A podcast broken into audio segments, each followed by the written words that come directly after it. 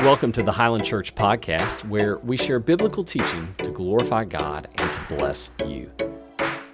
This year, we're talking about my part, God's plan. God has a purpose for you, and that purpose is a part of God's bigger plan for the world. Now, if you connect with what you hear today, I hope you'll join us online Sundays at 10 a.m., or that you'll join us on site right here in Memphis, Tennessee. Now, let's jump into today's teaching. And don't forget, you're part of God's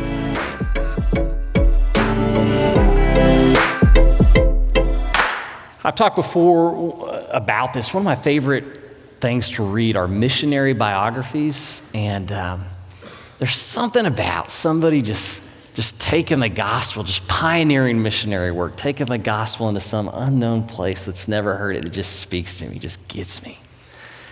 Well, all those missionaries that I read about owe as their source or their start or their inspiration this guy, Paul, the Apostle Paul. Let me, let me set up or introduce you to Paul. Paul was a Jew, uh, a Hebrew of Hebrews, he calls himself. So he was a serious, a serious Jew. But Paul is transformed by Jesus Christ. He has an experience of Jesus and then a further experiences with the community of Jesus, and his life is just totally transformed until he is so compelled by the gospel of Jesus Christ that he sets off in this pioneering mission work. And I, he's, he's, I mean, I kind of want to, I can't, it's hard to overemphasize how significant a moment it is when Paul decides, based on the conviction of Jesus Christ, that he is going to take the gospel beyond the Jewish world to the nations. And when we read Galatians, Paul is at that moment. He's on the cusp of what may be one of the most significant moments in human history, aside from the death and resurrection of Jesus Christ. You have this moment when this one guy, compelled by the story of Jesus, the gospel of Jesus Christ, believes that he is supposed to take that gospel beyond the bounds of this small people group to everybody. Like you and I would not be here if this moment hadn't happened. So, Paul's at that moment taking the gospel beyond this Jewish world to the nations, to the Gentiles. And there's some people who don't think he should do it. There's people who do not think that God wants to bless everybody. Now, think about that. You and I hear that, and we're like, yeah, of course that's what God wants to do.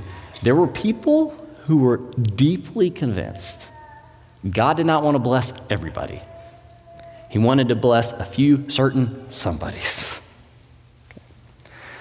And so Paul gets pretty worked up about this. He's pretty upset about it. If you read through Galatians, he says some pretty hostile things. Okay, I'm not going to defend Paul, he can defend himself. And uh, he comes, he kind of settles down in chapter three, as much as Paul ever settles down, and he says this, okay?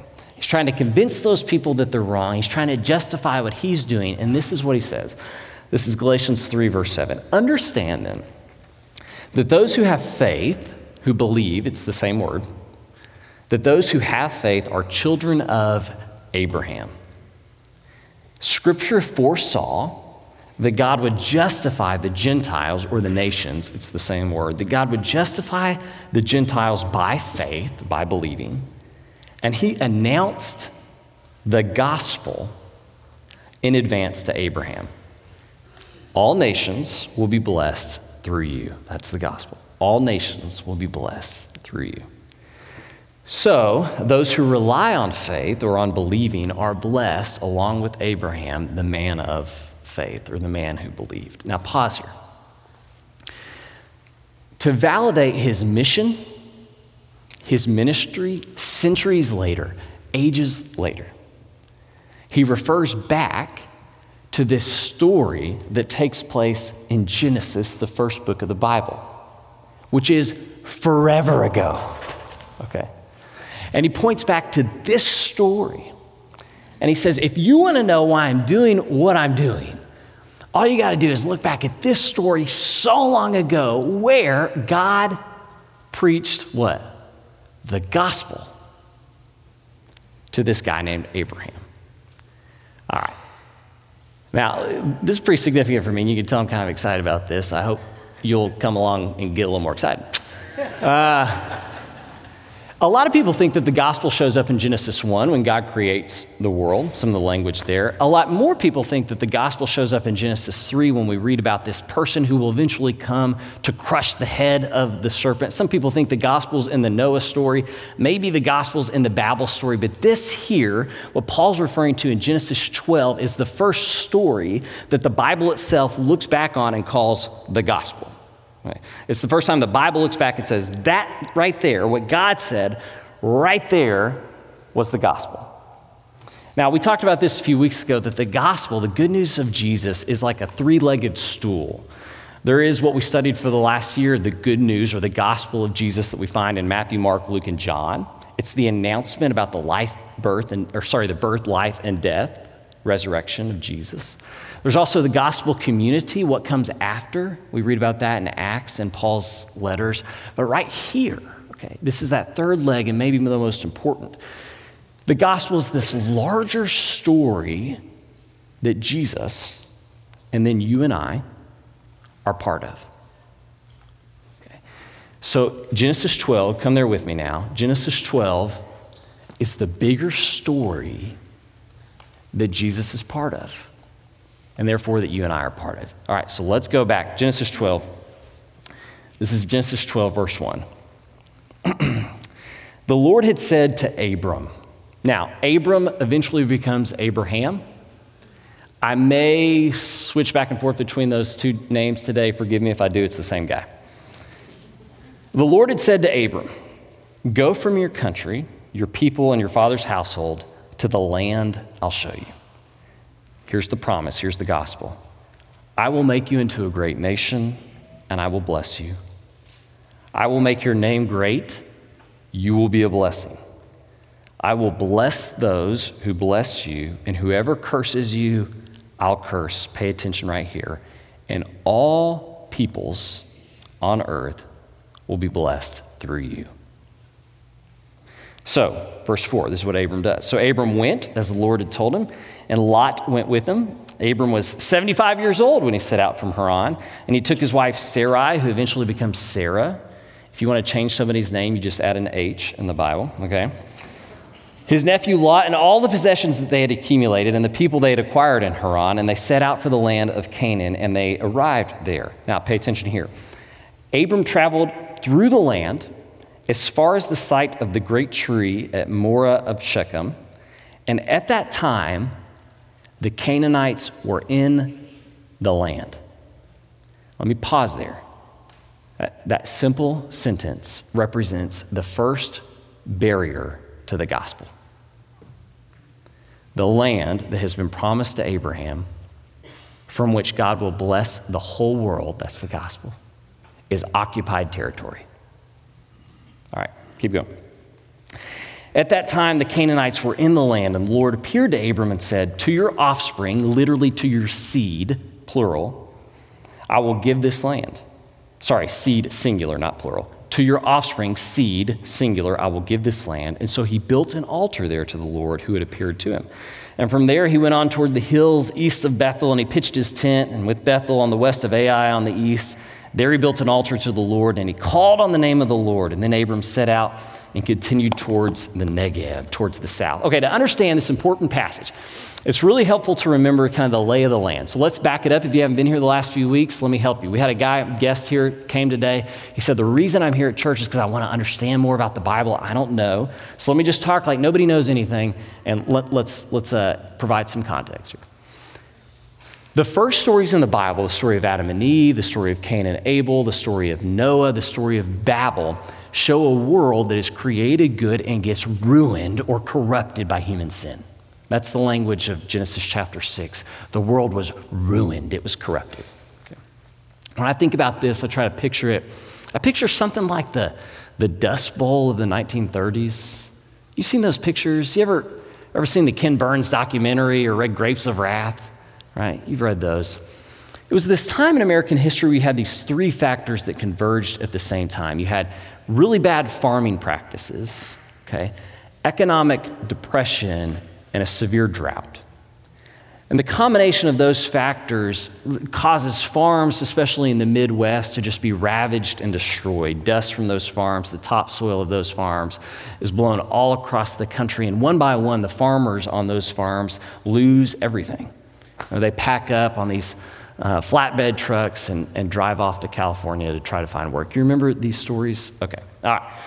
I think about that when I think about this scene here in Genesis 12. Because the world is ruined it's desolate, it's corrupted. And God makes this really important decision in Genesis 12. He's not going to pack up on the flatbed and drive away, but he's also not going to continue doing the same thing on the same ground. He's going to change his approach. He's going to pick one man, Abram, and through that one man in this one piece of land, Canaan, he's going to bless the whole world. That's what he wants to do. That's the plan. That's the gospel. Um, think about it like this imagine a parable. Imagine you're this farmer in 1930s Oklahoma. And one by one during the Dust Bowl, you see all your neighbors pack up and leave. These are the people you know and love. You've known and loved them your whole life. Raised kids with them, borrowed sugar from them, cooked dinner. I mean, these are the people you love. And one by one, they pack up and leave because their farms have been ruined. And so you're facing this decision like, are you, are you going to leave too? And you decide, no, I'm going to stick it out. I'm going to stay. You've had a couple years of biology in the local community college, and so you start working this ground. You start pay attention, pay, paying attention to the seeds that you're planting, and you keep track of which seeds are more resilient and which seeds are more tolerant. And over the years, the seed gets stronger and stronger until eventually you land with this seed that transforms your whole farm. You know, got this red clay and red dust everywhere else you look in Oklahoma, but your farm becomes this kind of oasis okay, from this one seed. And so at that point, you call up all your old buddies who are off on the West Coast, and you call them up and you say, Come home. I've got the fix. And the question is is anybody going to believe you? Is anybody going to believe you? Paul thinks the gospel has two really important pieces. Okay? The most significant piece is what God is doing. But the second piece is what you and I are doing.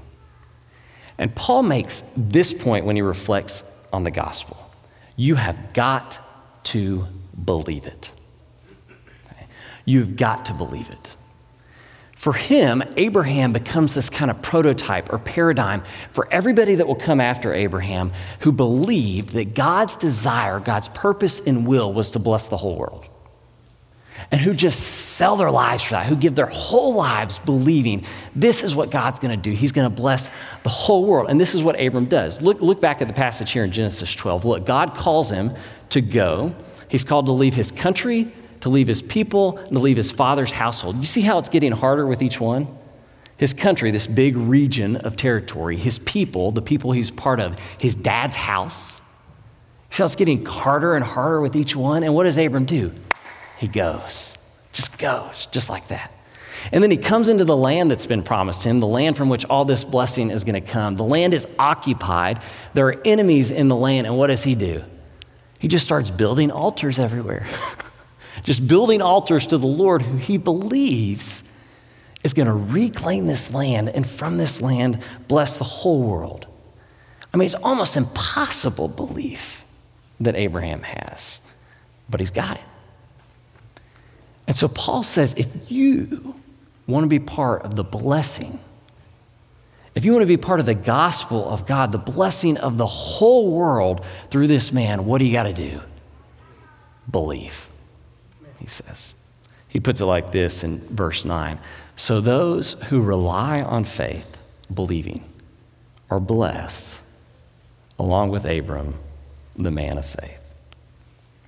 Now, I want to point out that elsewhere paul connects believing to baptism that's what happens when we're baptized is this confession or announcement or celebration of our belief but let me point out okay what you have got to do to be a part of the blessing of God, the gospel of God, is to believe. So that's one part of this gospel, according to Paul, but it's the, the lesser of the two. The most significant part, without a doubt, is what God is doing to fulfill his gospel. One of our Ukrainian missionaries, I shift gears here for a second. One of our Ukrainian missionaries was actually in the States a few weeks ago. Um, every couple of years, he takes a fundraising trip to America to raise funds for his ministry to those with special needs. And in Ukraine, this is a group that is severely overlooked.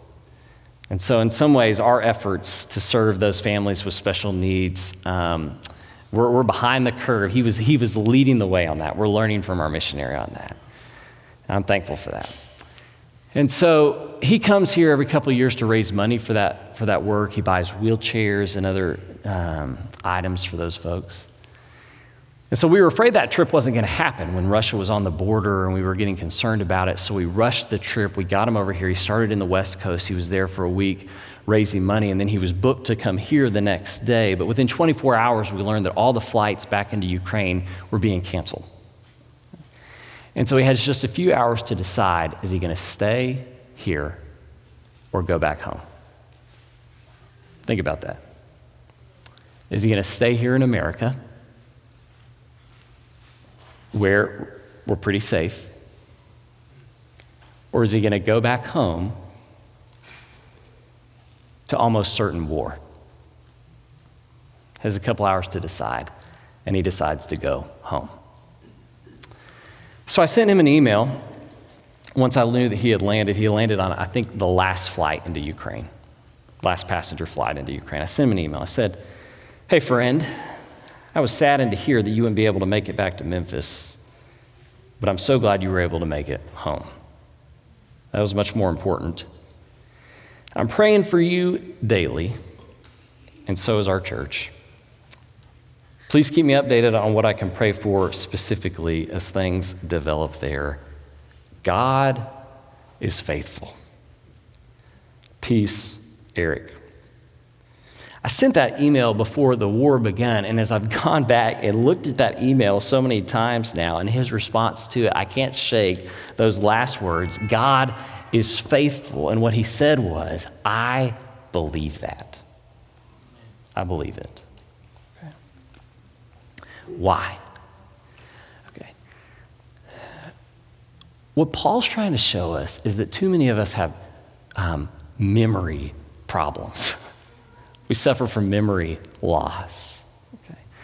Paul has a, a biblical worldview, a worldview that stretches back century, millennia. And what he sees is that God has been working since Genesis 12 towards one purpose or one end, and that is blessing everybody.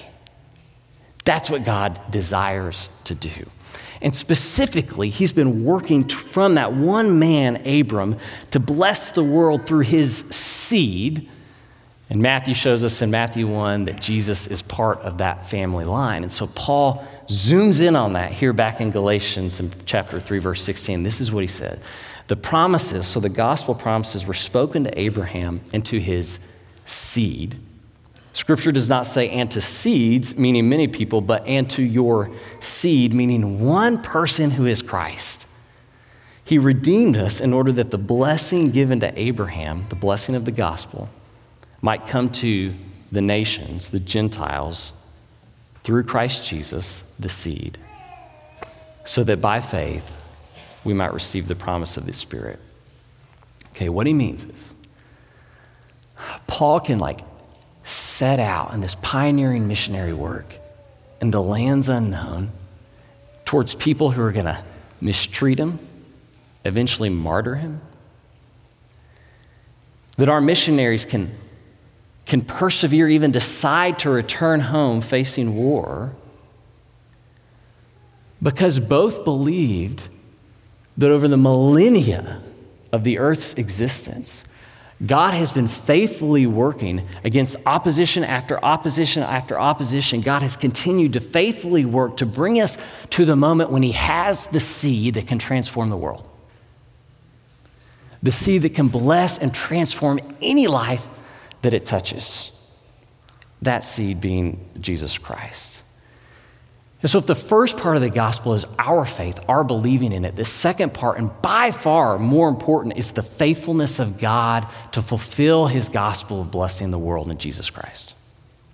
To do what he promised he would do, to bring that gospel to fulfillment, to provide the seed that can transform anything in this world that's ruined. That's been his goal, that's been his purpose, that's been his will, and that has been his work from the beginning to bless everybody. That's the gospel. I came across a story the other day of George Washington Carver. You know George Washington Carver? I think we've got his picture. We'll throw it up here on the screen. Carver's story is much like that parable that I, I started with. He, he worked in a time in the South when uh, agricultural practices in the South, economic turmoil had just really devastated farming in the South. And so he was a really smart man, botanist, scientist, and he had this little underfunded research farm. And he begins to work on this little underfunded research farm, studying different kinds of plants, trying to figure out the right plants that farmers in the South should plant so that they can be blessed again. Spends his whole life doing that. You know what he's most famous for? Anybody know? Peanuts, yeah. Yeah, most people think we eat peanut butter because of George Washington Carver. So my kids love him. They love George Washington Carver. All right?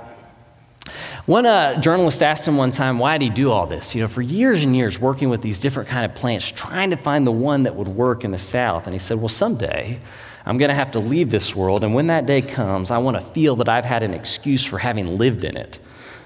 I want to feel that my life has been of some service to my fellow man, he said. He said, why am I doing it all? It's not for me. I want to bless people he says. He was also an artist. He was also a gospel preacher. He did a lot. He makes me look very lazy. at the end of his life, he puts on this art show. He's an old man at, the, at this moment. He puts on this art show. And a journalist goes to his art show and she records this scene. It's so perfect. I have to read it to you. While a constant stream of visitors studied and admired the exhibit, the aged artist sat in his office on the other side of a glass door. A pile of mail was in front of him letters and telegrams from friends congratulating him on the opening of the art gallery. A bunch of okra fiber, or maybe it was yucca, was nearby. On a chair were brown cotton stalks. Close at hand was a bundle of herbs, lumps of clay, and some curious stones peeped out from under the bulletins. How have you been able to do so many different things? He was asked and his long brown fingers were busy untangling the shreds of okra fiber. Would it surprise you, he replied gently, if I say that I have not, that I have not been doing many different things? And he reached across the table for a tiny green herb. The soil still clung to its thread like roots. All these years, the artist continued, looking down at the flower in his hand, I've been doing just one thing just one thing. And I heard that and I thought, that's it. You know, this, this moment is going to come when you and I stand before the Father and we're trying to understand the many things that God is doing in the world. And maybe you've had one of those moments in your life where you look back and you think about all the ups and downs in life, and you're trying to make sense of all those things. And you're wondering what so many of us wonder so often like, God, what are you doing? Like, how is this working? What's the, the big plan here? Like, how are you doing so many different things? And if at that moment you hear anything other than this, I'll be surprised. Child, I've only been doing one thing, and that's working to bless you. Working to bless all that I've made. That's what I've been doing. You know, I've been thinking about those that we love in Ukraine a lot this week and praying for them. Have you considered how incredible it is that one man can disrupt the whole world? I was talking to a professor in Abilene the other day who said his retirement account has been affected by a Russian dictator. How is that possible? That one man can affect the whole world? Well, we believe that, right? We're actually the people who believe one man can change the whole world. And that there is a man, Jesus Christ, the seed of Abraham, whose whole purpose is to bless this world. Thanks be to God. Thanks be to God. Let me say a prayer of you as you're dismissed.